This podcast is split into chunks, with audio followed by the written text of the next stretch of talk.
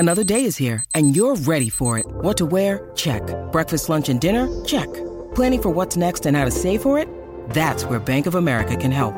For your financial to-dos, Bank of America has experts ready to help get you closer to your goals. Get started at one of our local financial centers or twenty-four seven in our mobile banking app. Find a location near you at bankofamerica.com slash talk to us. What would you like the power to do? Mobile banking requires downloading the app and is only available for select devices. Message and data rates may apply. Bank of America N A, member F D I C. This episode is brought to you by Snapple. Want to know another Snapple fact? The first hot air balloon passengers were a sheep, a duck, and a rooster.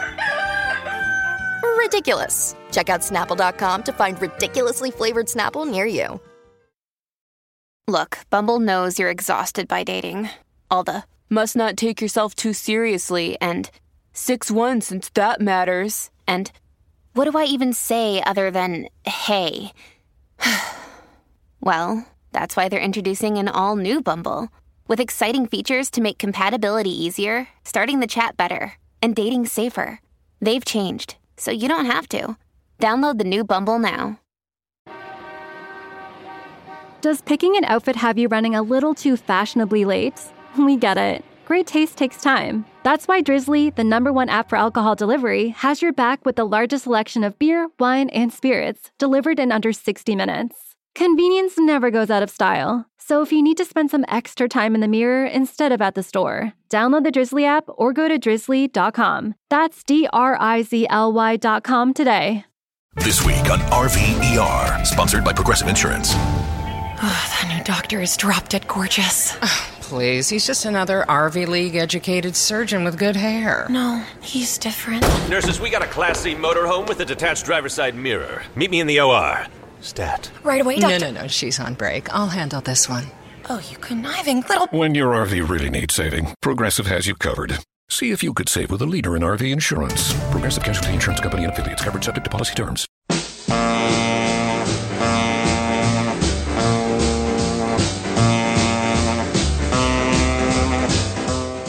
Welcome to Let It Roll, the podcast about how and why popular music happens, hosted by Nate Wilcox.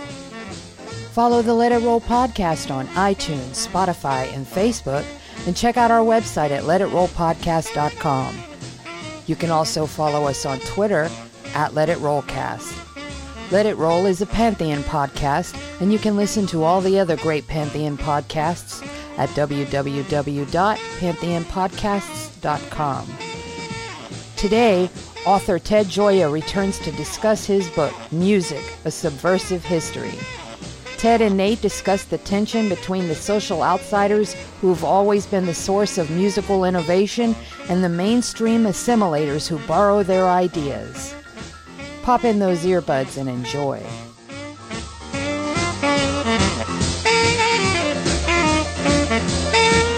It's time to let it roll. I'm your host, Nate Wilcox, and once again I'm joined by Ted Gioia, author of Music, A Subversive History. Welcome back, Ted. Well, thanks for having me on. And this is an incredible book. This, I mean, you're taking on some big issues, the whole breadth of musical history, but with a very specific angle and, and trying to re-inject the subversiveness of it. Talk about that a little bit. Like, what is it you feel is missing from most musical histories that makes them so boring? There's been a tremendous desire on institutions in our musical life to instill what we hear with respectability. You know, I've seen that firsthand in the jazz world, where jazz musicians wanted, and deservedly so, they wanted to be respected, as did rock musicians, blues musicians, and hip-hoppers. But there's a price that comes with respectability, which it changes the narrative of music. And we've seen this uh, in our own lifetimes. I mean, Straight Outta Compton, when that album came out, the F B I tried to stop it. Uh, now it's enshrined as one of the landmarks. Uh, and the Smithsonian is doing a hip hop collection, and it's, you know, now considered a masterpiece. Look at Bob Dylan, who fifty years ago was a counterculture uh, leader, a rebel. Now he's a Nobel Prize laureate. Or you look at Paul McCartney and Mick Jagger, who were very feared by parents. Now they're Sir Paul McCartney and Sir Mick Jagger. And this is a transition that we've all seen. And we understand it. We understand that these rebels now have been sanitized, they've been purified, they're ready for mainstream culture. Now, what people don't realize is this has been happening for thousands of years. In fact, the musical world five hundred, one thousand, two thousand years ago wasn't much different.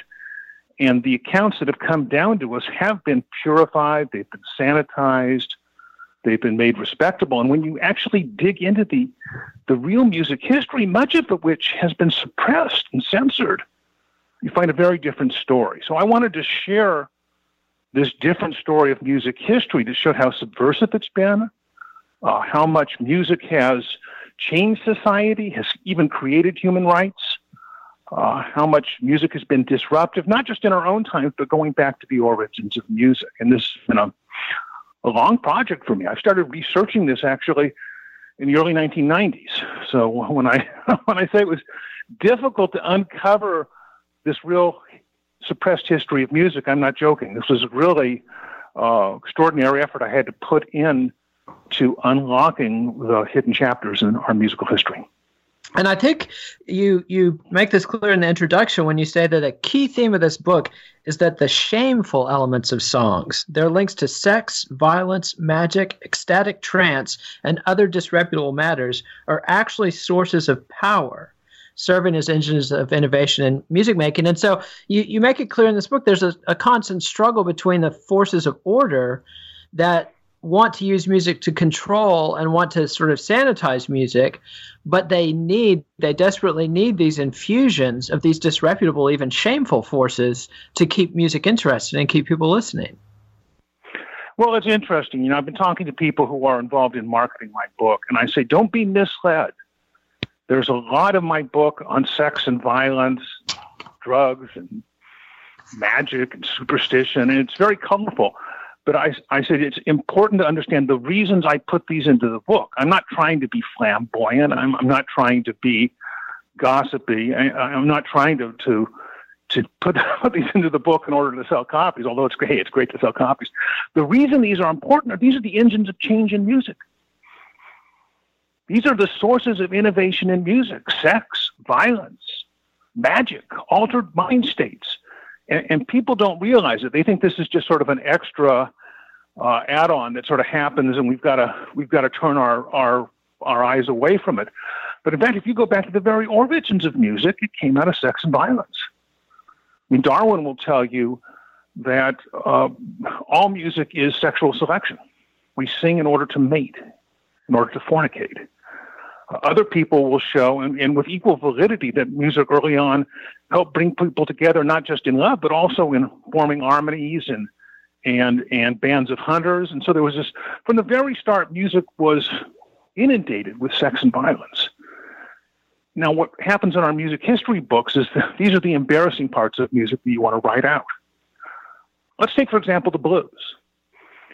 The blues embodies everything I just mentioned: sex, violence, supernatural elements. We heard the story of Robert Johnson selling his soul to the devil, altered mind states. I mean, all, all those things that are, that were perceived as disreputable.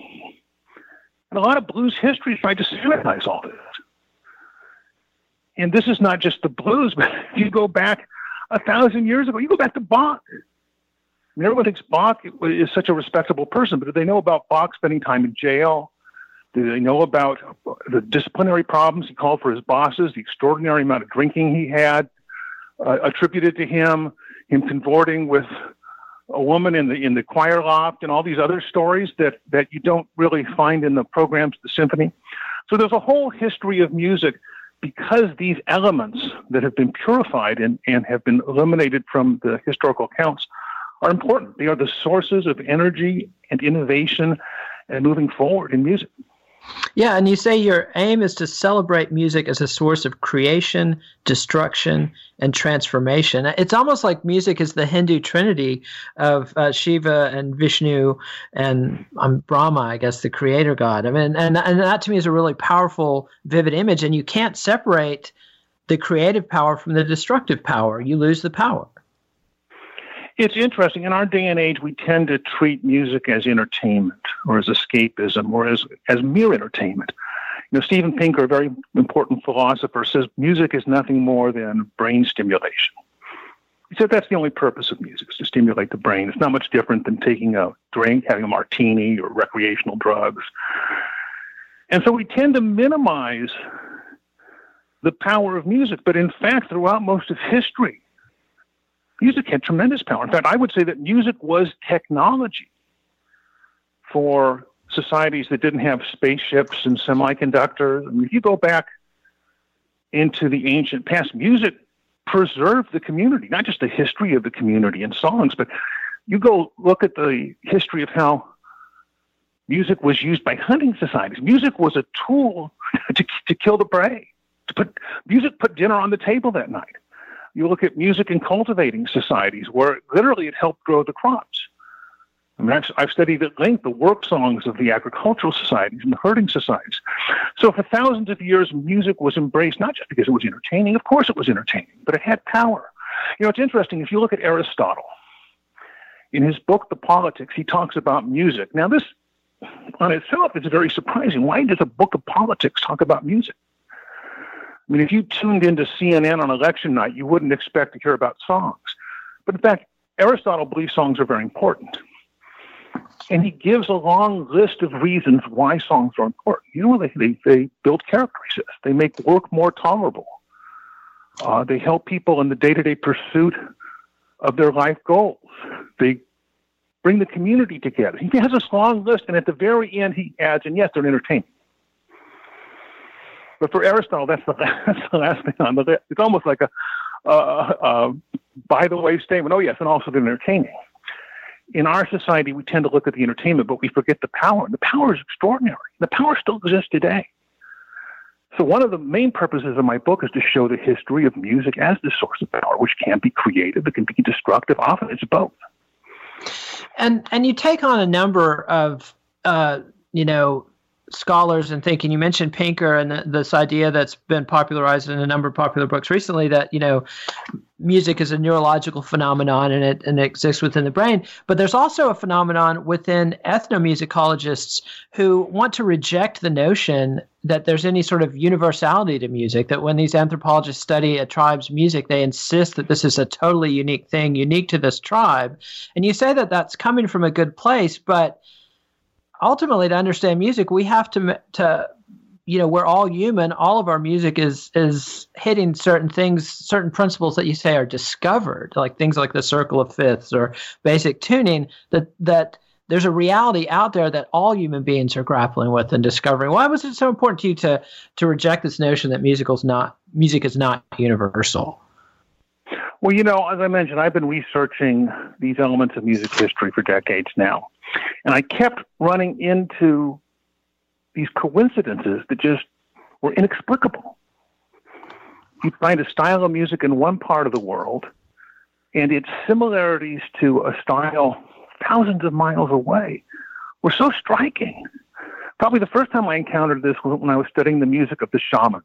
You know, these were sort of the magical priests that would use music to get to an altered mind state and to cure people. They would go into a trance, often inspired by a drum. Over the course of the trance, they would go to the other world, and then they would try to cure the ailment of, of, of someone who'd come to them for help. And the first shamans that were documented are in places like Siberia. Uh, and if you look at the practices they have, they're very similar to what you find in Native American communities uh, in the United States. Now, that's explicable because many people will say, well, uh, Native Americans originally migrated from Russia over the, the, the, the frozen ice into the Americas. And so, okay, you can explain that in terms of migration, but then you see the same practices among the Aboriginal communities in Australia. I mean, they're almost identical in terms of the, the way they use the rhythm, the healing practices. You find these in South Africa, too. You find them in shamans in Korea and, and all over Asia. At a certain point, I started asking myself, why is why are these things happening? And I found these in, in a whole host of other. I mean, I could I could spend hours just talking about these seeming coincidences. And when I went to ethnomusicologists, they would tell me, "Oh, you can't look at that. You can't study that. It's wrong to study that." Well, why is it wrong to study? Well, you've got to treat each culture as independent, as incommensurable. You can't make comparisons. It's an insult to the musical culture to compare. Now, I found this puzzling, but over the last twenty, thirty years, we've had an enormous amount of research coming from outside of music, neuroscience, cognitive psychology, uh, some other historical fields, linguistics, that show the same thing, this universality. And so now you have a conflict going on. And the funny thing is these two sides never talk. They work at the same universities. You go to the ethnomusicologists in the music department, and they'll tell you that there are no comparisons to be made between these musical cultures, that everyone is unique. You go across campus to the neuroscientists, and they'll say, we're unlocking the universal aspects of music in the human brain. So there's a divide here, and it's interesting that there's a divide no one's even talking about. And, and, you- and these these communities don't communicate. So one of the things I try to show in my book, how much we can learn when you view music not just from what happens in the music department, but from these broader fields of learning. And you, you've got a... A, a, an appendix to the book that you call This Is Not a Manifesto, but it's effectively a manifesto. It's got about forty points. And the second point uh, sums this up. You say music is universal to the same extent that people have comparable needs, aspirations, biological imperatives, and evolutionary demands on their behavior. Refusing to acknowledge the universally universal qualities in a community's music is akin to denying it membership in the broader human community. And I think that sums it up. And let me play our first snippet. This is an anthropologist playing uh, a rock gong. This is a naturally occurring rock, not altered in any way, and it makes music.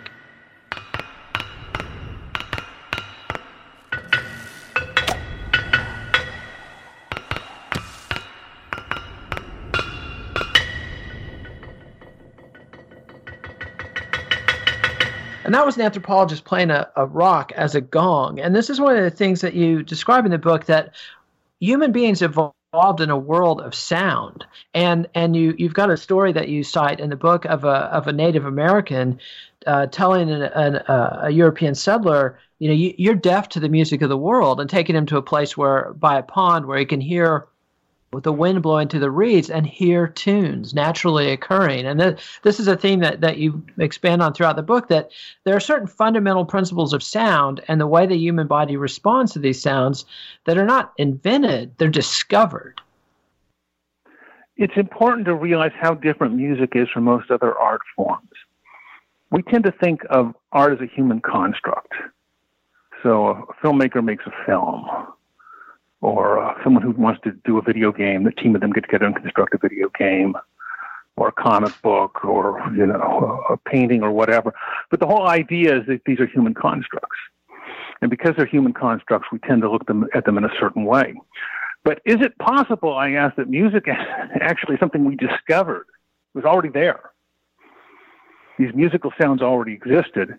And it's quite likely that our ancestors decided to put them into use. I mean, it's very interesting. All the musical instruments came out of nature. Generally, they came out of things people killed in the hunt. The instrument was either made out of the bone of the animal, or the hide of the animal, or the or the weapon we used to kill it. You know, the mu- the musical uh, bow was originally the hunter's bow. It turned into a musical instrument. Then we take the horn of the animal, it becomes a musical horn. The guts of the animal become the string for the string instruments. And so there's this whole idea, you see, of, of, of people trying to tap into the power of the natural world with their music. I think the earliest hunting songs were probably imitations of, of, of animal sounds. People don't realize how important sound was for the hunter. If you go back to prehistoric times, you could go through your whole life and never hear one really loud sound. Maybe if you walked by a waterfall, that would be a loud sound, or maybe during a, a thunderstorm. But most of your life, you've never heard a loud sound. So imagine when the first groups of hunters got together and started singing, singing in unison. In fact, there, there's a um, theory of, of early hunting societies that say the early human hunters were actually scavengers. What they did is they waited for the large animal to kill the prey, and they would scare off that animal with their singing. And then they would eat the food instead. If that's true, choral music is, is the the foundation of our economies and our economic livelihoods. So these are, are, are important things to know, and they show that music is not a human construct. It's a powerful thing out there in the universe that we're able to tap into, and it helps us understand the real role of music in life in our society.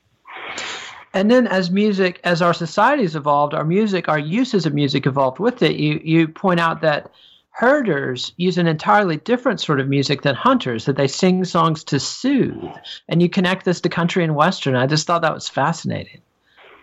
Well, it's very interesting. At a certain point in history, society divided into two. There were the hunters that had to constantly travel around to find animals. And then there were the people that wanted to settle in one place. And they would cultivate crops, and they would herd animals. They would keep the animals by them. And so you'd have your own cow. You wouldn't have to go out hunting. You'd have your food source near you.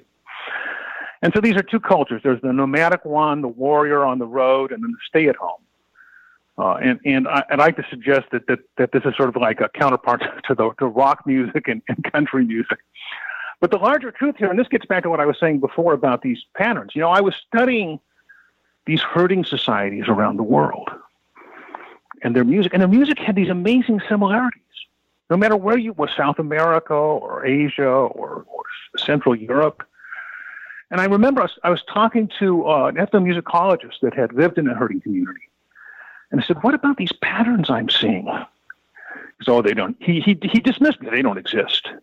It's, it's wrong. And, you know, once again, these communities are, are incommensurable. You can't compare them. And it's surprising how long it took me to figure it out. But when I figured it out, it was obvious. These musical similarities were actually dictated by the animals. This is why you don't have drums in herding communities. The drums scare the animals.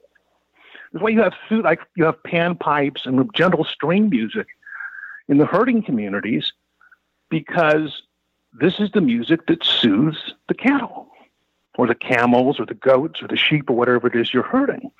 And so it's very interesting that, once again, you see this universal trend in music.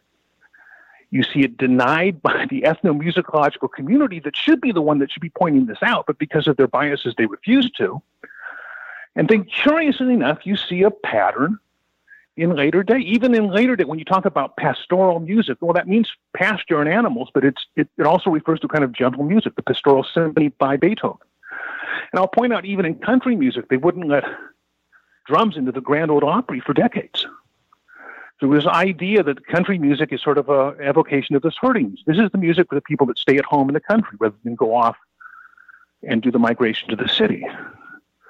So that, I mean, that's a much more complicated issue, but it's a depth in the book that these same things you find in the distant past echo divides and trends in the current day. And and after people, you know, evolve from hunting to herding, then they become civilized and start living in cities. And that's when we we see the first written notation for music that goes back to the Sumerians. I'll play a little bit of that later.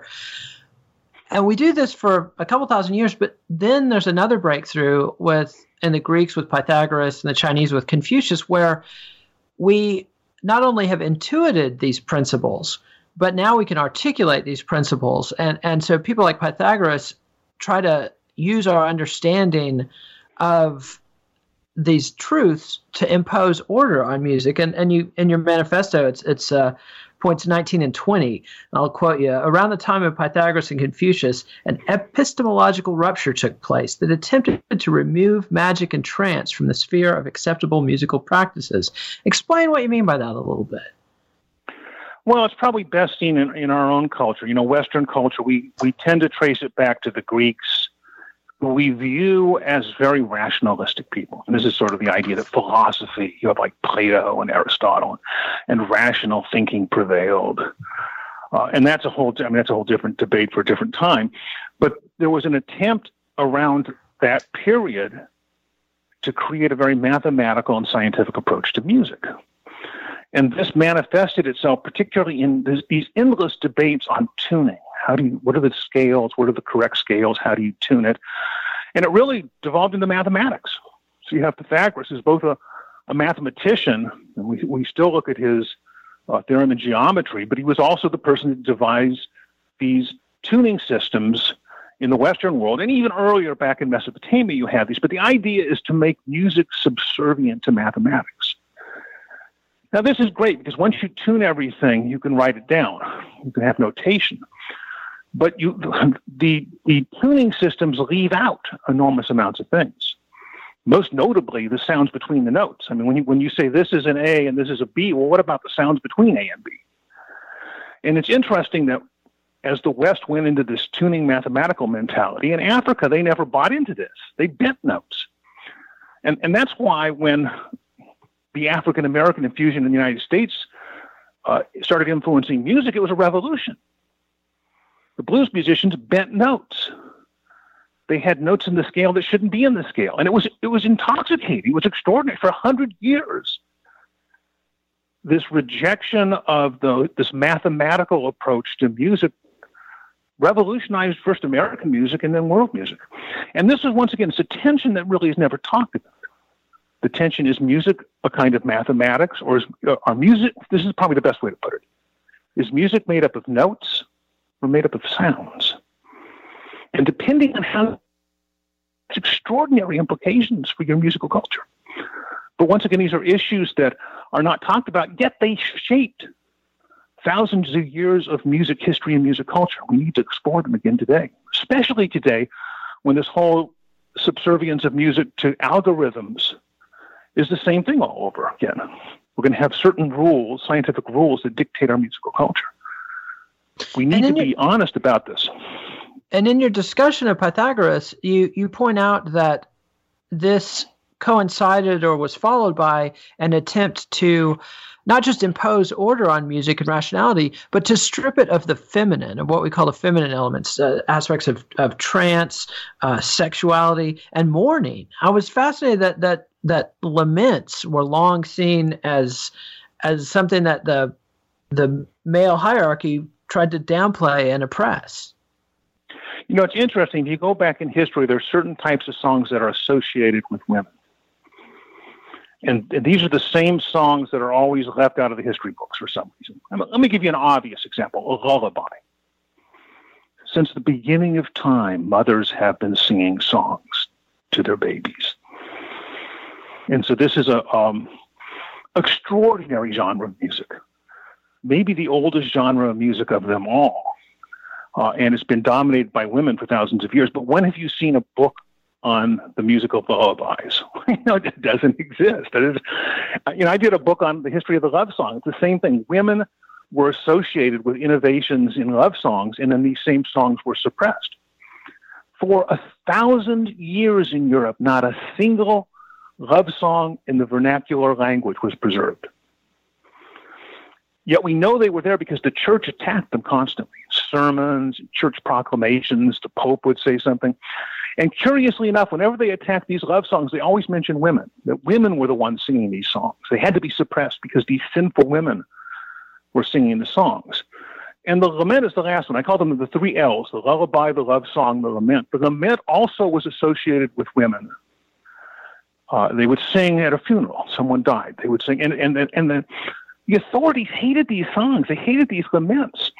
And you have to ask yourself, what is so wrong about singing for someone who's, who's who's died as part of mourning and grief? But they feared the emotional excess because, you know, music stirs up emotions. The best music always stirs up emotions, and authority figures have always feared this. I mean, it's happening today. I mean, I hardly a day goes by when I don't read about some band being suppressed by Putin in Russia or in China or North Korea or in some part of the Middle East. Even today, the authority figures fear these elements of music. And as my book shows up, a lot of them come out of traditions created by women and often left out of our music history books. And let's hear that melody I referenced earlier. This is the oldest known human melody. This is the Hurrian Hymn number six, dating back to, to the Fertile Crescent in Mesopotamia. This is Hurrian Hymn number six.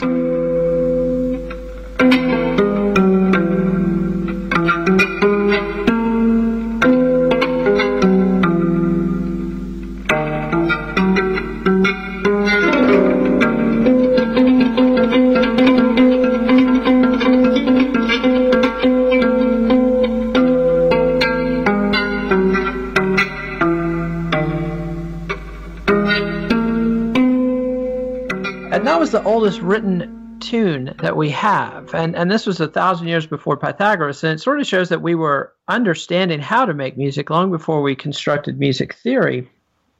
But another element that you consistently talk about, and that we've touched on a little bit, is the way that every time authorities try to impose order on music, they sort of drain the life out of it, whether it's Renaissance music guilds imposing such strict standards of performance that people that they lose their audience because, you know, it's sort of like uh, the Simon Cowell singing contest songs we had a spate of in the early twenty-first century, that the constraints are so limited. Like you said, that, you know, John Lennon or Kurt Cobain or certainly Sid Vicious would never have won uh, one of these, you know, uh, Singing with the Stars type contests.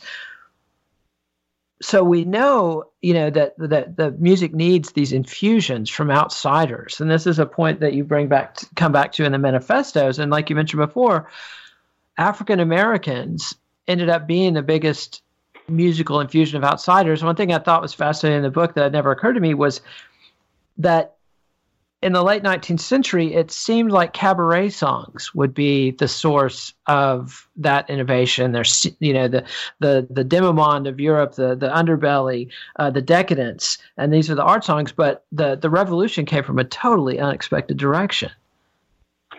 And that that's the recurring theme: is that the revolution always comes from the place you don't expect it, and it always comes from the outsider.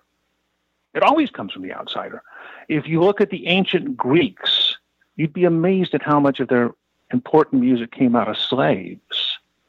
In fact, even today, if you're a music student, you're taught the Lydian mode and the Phrygian mode.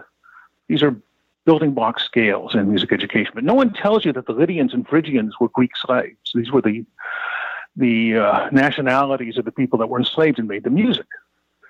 In Rome, slaves had such a powerful impact that often they were the only ones allowed to perform music in a number of settings.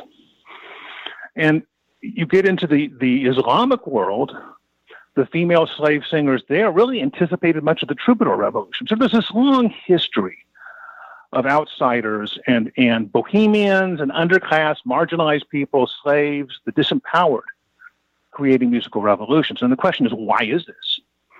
And the reason is actually, should be pretty obvious when you look at it, is, well, the outsider has the least to gain by upholding the status quo. If I'm a slave, what care do I have to preserve the culture? I will shake up the culture. I have no allegiance to the culture. And so again and again, you have these exciting new sounds coming out of, out of slave and underclass populations. Now let's bring that into the modern world. In the year nineteen hundred, if I had taken some experts on music, and I said, predict the next one hundred years of music, I think almost all of them would have said, we've got to look to the European cabarets. You know, the Berlin cabarets, the Paris cabarets. That music is exciting, it's innovative, it's fresh, it's different. And once again, a lot of it reflected the underclass of uh, Europe. I mean, this, the cabarets were the one place where the ruling class and the underclass could rub shoulders in these communities. But in fact, they were proven wrong because they underestimated the power of the African-American influence in the Americas. In the year nineteen hundred, you heard almost none of it. And American popular songs were very boring in the late nineteenth century. I've studied these songs. I can tell you, uh, you can't imagine how tedious American popular music was back then. These love songs, no one would even hug or kiss. That was taboo. You couldn't hug or kiss in a song. So all you could say is, I feel a great regard for you, my darling, or something. I mean, you just, the sentiments there are stale and cliched and sentimental. And then, though, this African-American influence came in. Especially when you get to the blues, where you, for the first time in history, you had Frank singing in the United States about sexuality, violence, infidelities, all these conflicts that had never been sung about before. You can't imagine how liberating that was for people to hear. And it took fifty to sixty years until that spread into mainstream popular music, but it was inevitable that was going to happen. And then it spread all over the world because this is what people want. They want that energy of innovation. They want that frankness that reminds them of their everyday life. And as the end result, America dominated the popular music of the twentieth century, but it was because of its underclass. It wasn't because of its ruling class, who often were more surprised than anybody at how this played out. And, and there's these waves of innovations and, and new stylizations that you get, you know, the first popular music explosion in America influenced by African Americans is ragtime and the and the correlated coon songs, which, you know, were syncopated melodies and frequently hideously racist lyrics sometimes written by African Americans. Um, and then and then that evolves into jazz, and, and then that evolves into swing and rhythm and blues and rock and roll, and, and on into hip hop. But now we're at a point where it sort of seems like that series of innovations has sputtered to a stop. I mean, hip hop started to emerge in the late seventies, was a popular music by the eighties, was the dominant form of music by the late nineties. Do you, what, what's going on now? Well, that's, that's a great question. And I'll, I'll make a couple observations. One is there's a whole history in music when things come to a halt or seems very peaceful, and that everybody like, has their own little music that they like, and that that's the way it's going to be forever. People thought that in the nineteen thirties, the early nineteen thirties. You had the start of Depression. Everybody wanted happy songs. So you had sort of these love songs and novelty songs, and uh, it wasn't very disruptive. But five years later, you had swing jazz just take over the, the country in a matter of months. Everybody wanted something hot, exciting, and disruptive. Same thing happened in the early nineteen fifties. You had all these these gentle pop tunes and novelty songs and sort of these mood music in the background in the music industry. So we found the formula. Everybody wants this gentle music to, to create a comfortable home lifestyle. Five, six years later, you had rock and roll, which disrupted everything again. And the same thing happened in the early seventies with the gentle singer-songwriters, which were supplanted by punk and disco. We might be in one of those periods now where there's something disruptive that's just around the corner. That, that that's my my sense is that there's some disruption coming to music that's going to surprise all of us. And let me just make one more observation on this. What a lot of people see right now is the disruption is happening to music now. In the old days, music disrupted the, the society. Some people will say, well, now we've reversed it. Society disrupts music because you have Apple controls music and Google and YouTube. The, the five largest companies in the world now control what music everybody hears. And they're going to put in algorithms so that artificial intelligence will tell us what songs to listen to. And so there's this whole idea that, once again, we're going to be subservient to this algorithmic, mathematical, scientific management of our musical life. Let me just say, I don't believe that's going to happen. Based on my studying of the last four thousand years of music history, that will not happen at all. In fact, the people who think they understand now this smooth, uh, uh, predictable, lifestyle, consumer-driven way of managing people's musical lives will be very surprised at how things play out. I can't predict the details, but I can see the big picture. There will be a disruption, and it will come before people realize.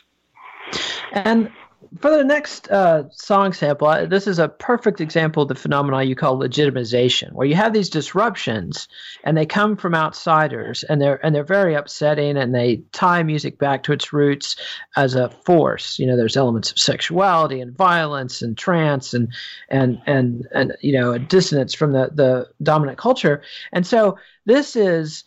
But then there's a process where these these wild outsiders are tamed and brought into the institutions. And this, to me, is just a perfect example. This is Wynton Marsalis, the doyen of the Lincoln Jazz Center, playing Buddy Bolden's Buddy Bolden's Funky Butt, which was one of the first jazz songs. So this is the process. This is legitimization in action. This is Wynton Marsalis playing Funky Butt.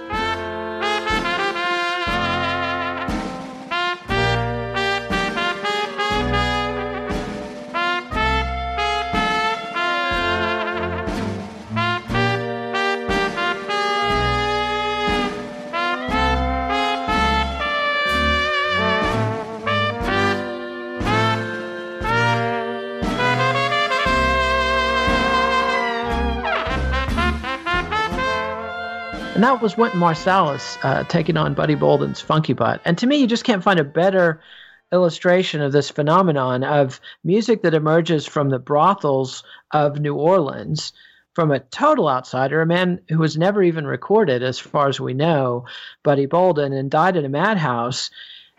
And the music's now been, quote unquote, elevated to Lincoln Center by Wynton Marsalis, who's at the absolute, you know, top of our culture. He's somebody who lectures and and fundraises and is on T V and telling us, and and it feels pretty lifeless in a lot of ways. What's been lost in this trans- transformation? Well, this song is a great example of what I'm trying to convey. If you look at jazz now, as I mentioned, there's a great quest for respectability, and it's been institutionalized. And, and these institutions do a lot of good. Jazz at Lincoln Center does a lot of good for jazz. Uh, S F Jazz, the Monterey Jazz Festival, these major record labels. Uh, and now jazz is moving into universities, and I think that's a good thing, too. And, and, and but once again, it institutionalizes and, and makes respectable the jazz art form. But if you go back to this song, Funky Butt, it's an eye-opener. This is, by all accounts, the first jazz song. If you had to pick the first jazz song, this is it. Because we're told Buddy Bolden invented jazz, and this was his trademark song. Now, what do we know about this song? First of all, we know that he used it to make political satires and insult politicians. We know that he changed the lyrics when he sang it from time to time to bring in current events. We know that it got you into tremendous problems if you sang this. You know, Sidney Bechet told a story about if you sang it, the police would come and hit you on the head and, and cart you off to jail. I mean, literally, if you sang the first jazz tune, you could go to jail for that. So look at the contrast between the origins of the music and how it's depicted nowadays. You have jazz now, which is treated as respectable art form, and it deserves this respect. But you, when you start to falsify the historical record, you cease to understand what this music is all about. And the point I make in my book is the example I've just given you with Funky Butt. This has happened over and over again. And it goes into the opera tradition. It goes into the symphony tradition. It goes into the folk music tradition. It goes into the troubadour tradition. Goes into the lyric poetry tradition. Wherever you look, you see the same transformation. A style that was disruptive gets purified and sanitized. But, and this is the most important thing of all, the legitimization itself is a source of distortion. Now, I'm not saying it's bad. In fact, I think it's inevitable. I think all musical styles get legitimized. You know, hip-hop is getting legitimized now. I think this is inevitable. But we can't hide ourselves from the larger truth that when we focus too much on this legitimization, we fail to understand the power of music, the origins of music, and we fail to predict how music might evolve in the future and how we can use that power for our own good, our own benefit, and our own cultural uplifting. And, and one insight you have in the book that you share is that this notion that if the legitimization process is rushed, that there's frequently disastrous consequences. And you tie this to, you know, the early deaths of figures like Sid Vicious and Kurt Cobain and Tupac Shakur and Biggie Smalls. What's going on there? Why is it when when a new form of music goes from the outside to the inside too fast that, that there's a bloody price to pay? Well, one of the things I realize is this process of legitimization takes time. Typically around a generation, maybe thirty to fifty years. You know, for example, and this is throughout history, chanting was invented as a religious practice uh, by uh, Benedict and the Benedictine order of monks.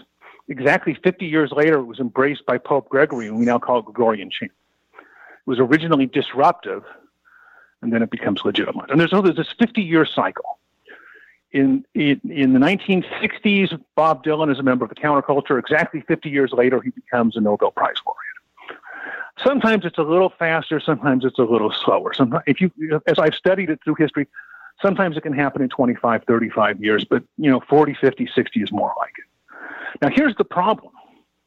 Here's the problem. The music industry at a certain point didn't understand this, but then they learned about it. By the time you get to the nineteen seventies, the music industry now realizes they need these disruptive sounds. So someone like Sid Vicious and the Sex Pistols, okay, we're going to make him into a commercial entertainer. Well, it doesn't, it doesn't work out that way, huh? You know, it's not easy to turn Sid Vicious into a commercial entertainer. Kurt Cobain.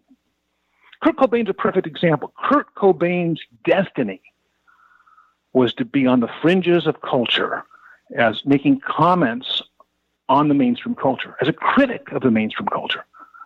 But M T V needed him for ratings. So there's a whole push to turn Kurt Cobain into the voice of his generation and a, and, a, and a mainstream entertainer. I think that contributed to his death. Go read Kurt Cobain's suicide note on the basis of what I just told you, and you'll see what he writes there.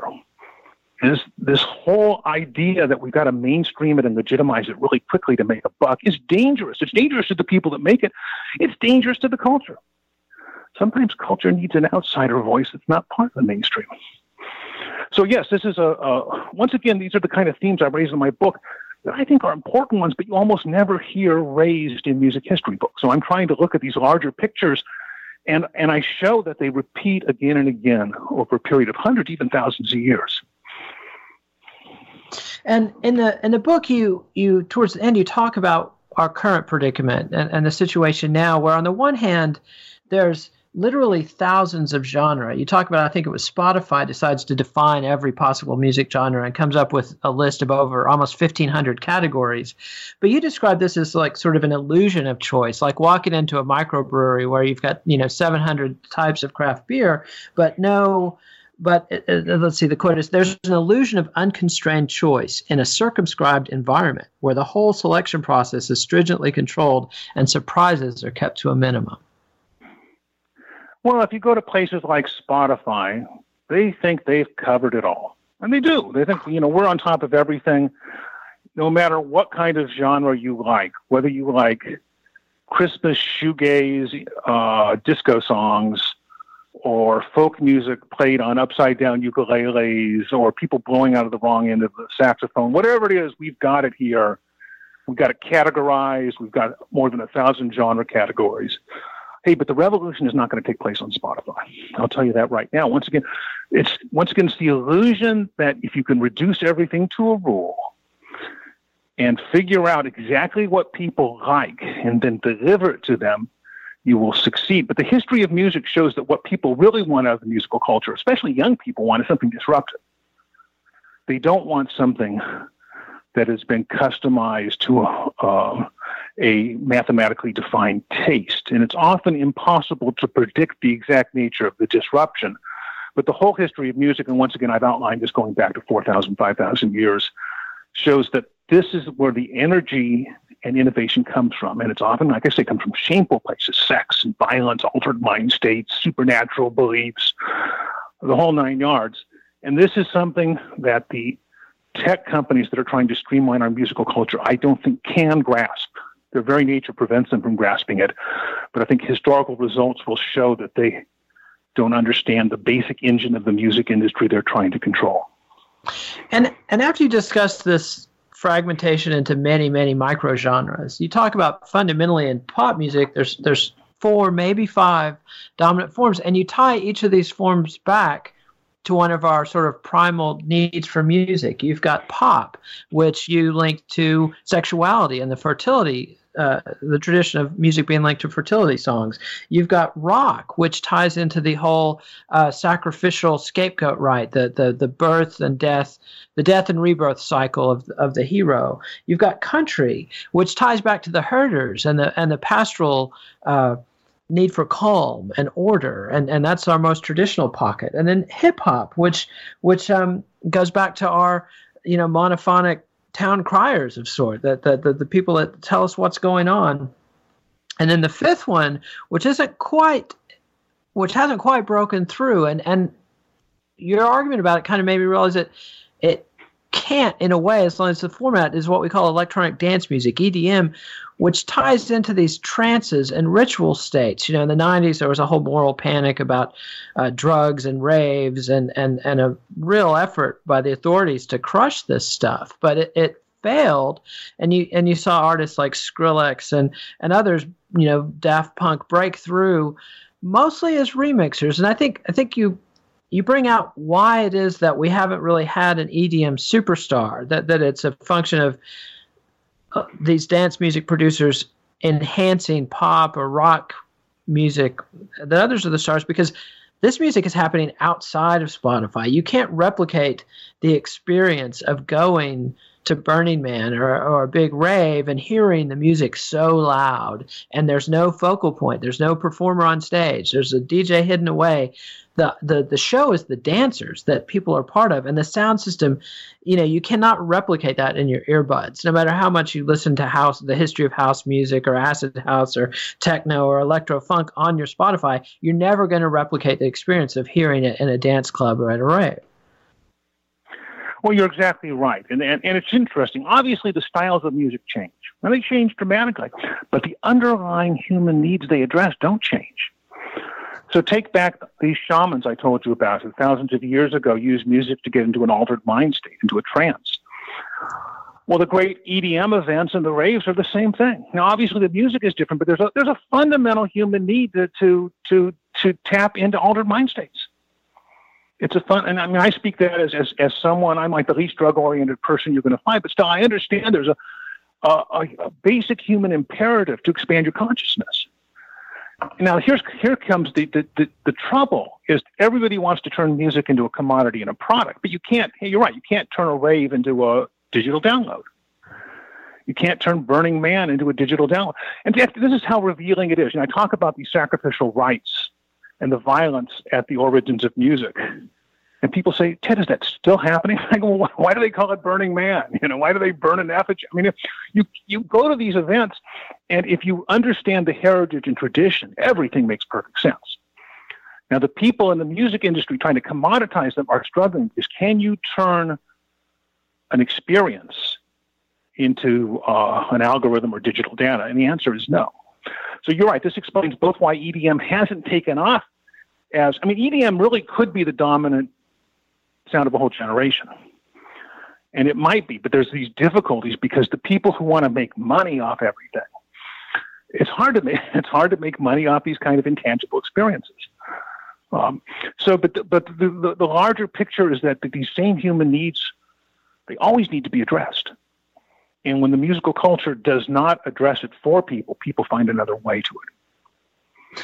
And it's time for my last musical snippet, and this is one that you didn't talk about in the book, but but you talk about the topics that are raised. This is Jay Dilla's Waves off of his Donut album. This is Jay Dilla, Waves, off the Donut album.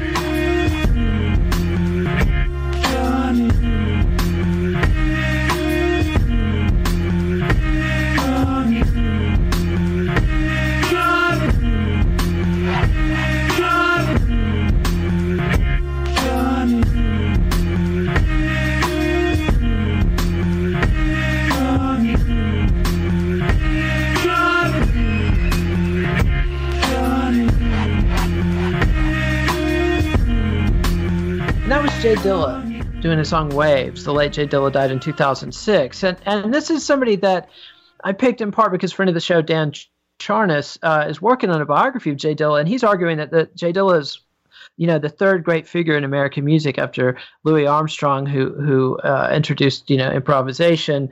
And, and then uh, and I'm blanking on who introduced swing. And then Jay Dilla, because he takes the human element back from the drum machine. Before Jay Dilla, everybody, no matter how innovative or funky they were with their drum machine, would stay with the locked pattern. So it was always on the beat. And this is very different from hearing a recording of a human drummer, you know, whether it's Buddy Rich or John Bonham. There's always irregularities in the performance of a human drummer, even the most perfect or best drummer. And Jay Dilla took his drum machines, turned off the quantization, broke and played the drums by hand on his drum machine and, and inter- reintroduces this irregularity of rhythm.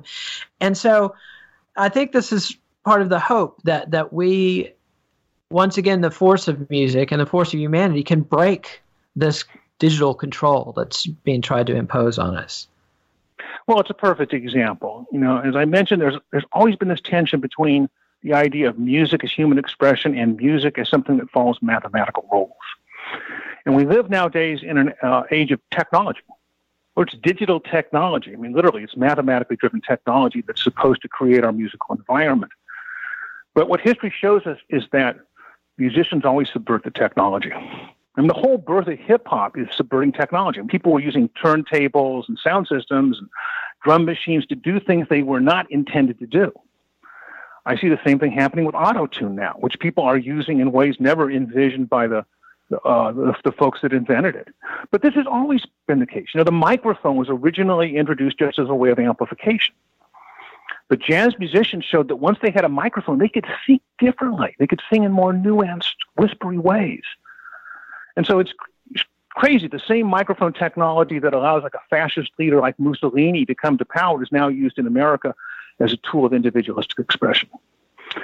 And so the whole history and and, and Dilla hip-hop going back hundreds, even thousands of years show this, is that people try to impose a technology or an algorithm or a mathematical set of rules on the music, but the human element in the music resists that, and it almost always comes from the outsider or from the least expected place. Which in the case of hip-hop, I'll point out, really came of birth, you know, ten, twenty miles away from the headquarters of the leading music companies in the world. And they, they weren't even aware it was happening until, I mean, it took a whole host of indie labels to do this. So this this tells you how easy it is to miss the innovation. It could be happening right under your nose, and, and you can be unaware of it. And so, Ted, the book is Music, A Subversive History, and Uh, this uh, honestly has given me a framework for this whole project with the Let It Roll podcast that we're doing, and a lens through which to see music history. So thank you very much. I'm going to be drawing on this in every episode going forward. Well, thank you very much, Nate. Thank you for having me on.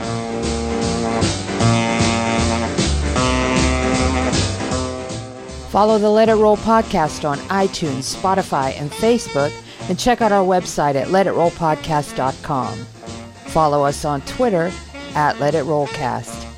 This is the end of our sixth season, but we'll be back in December with a new set of We Dig Mike Judge's Tales from the Tour Bus, and our seventh season will start in early twenty twenty. Let It Roll is a Pantheon podcast, and you can listen to all the other great Pantheon podcasts at w w w dot pantheon podcasts dot com.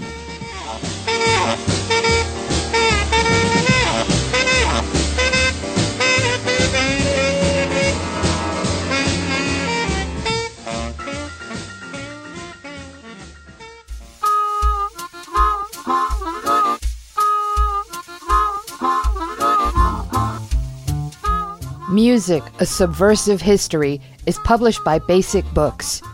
Please support our show by ordering via the Amazon referral link on our website, let it roll podcast dot com.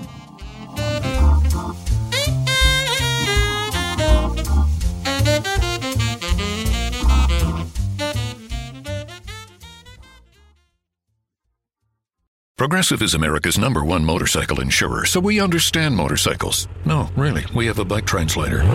Okay, so this bike says she is struggling with her place in the motorcycle community. Well, she says she hasn't peaked yet, but she's having a little epiphany, okay? Oh, that maybe life itself is the peak. Hmm, interesting. In my experience, I found that... Oh, so I just translate. Not allowed to have opinions. Got it. Quote with Progressive and see if you could save with America's number one motorcycle insurer. Progressive Casualty Insurance Company and affiliates.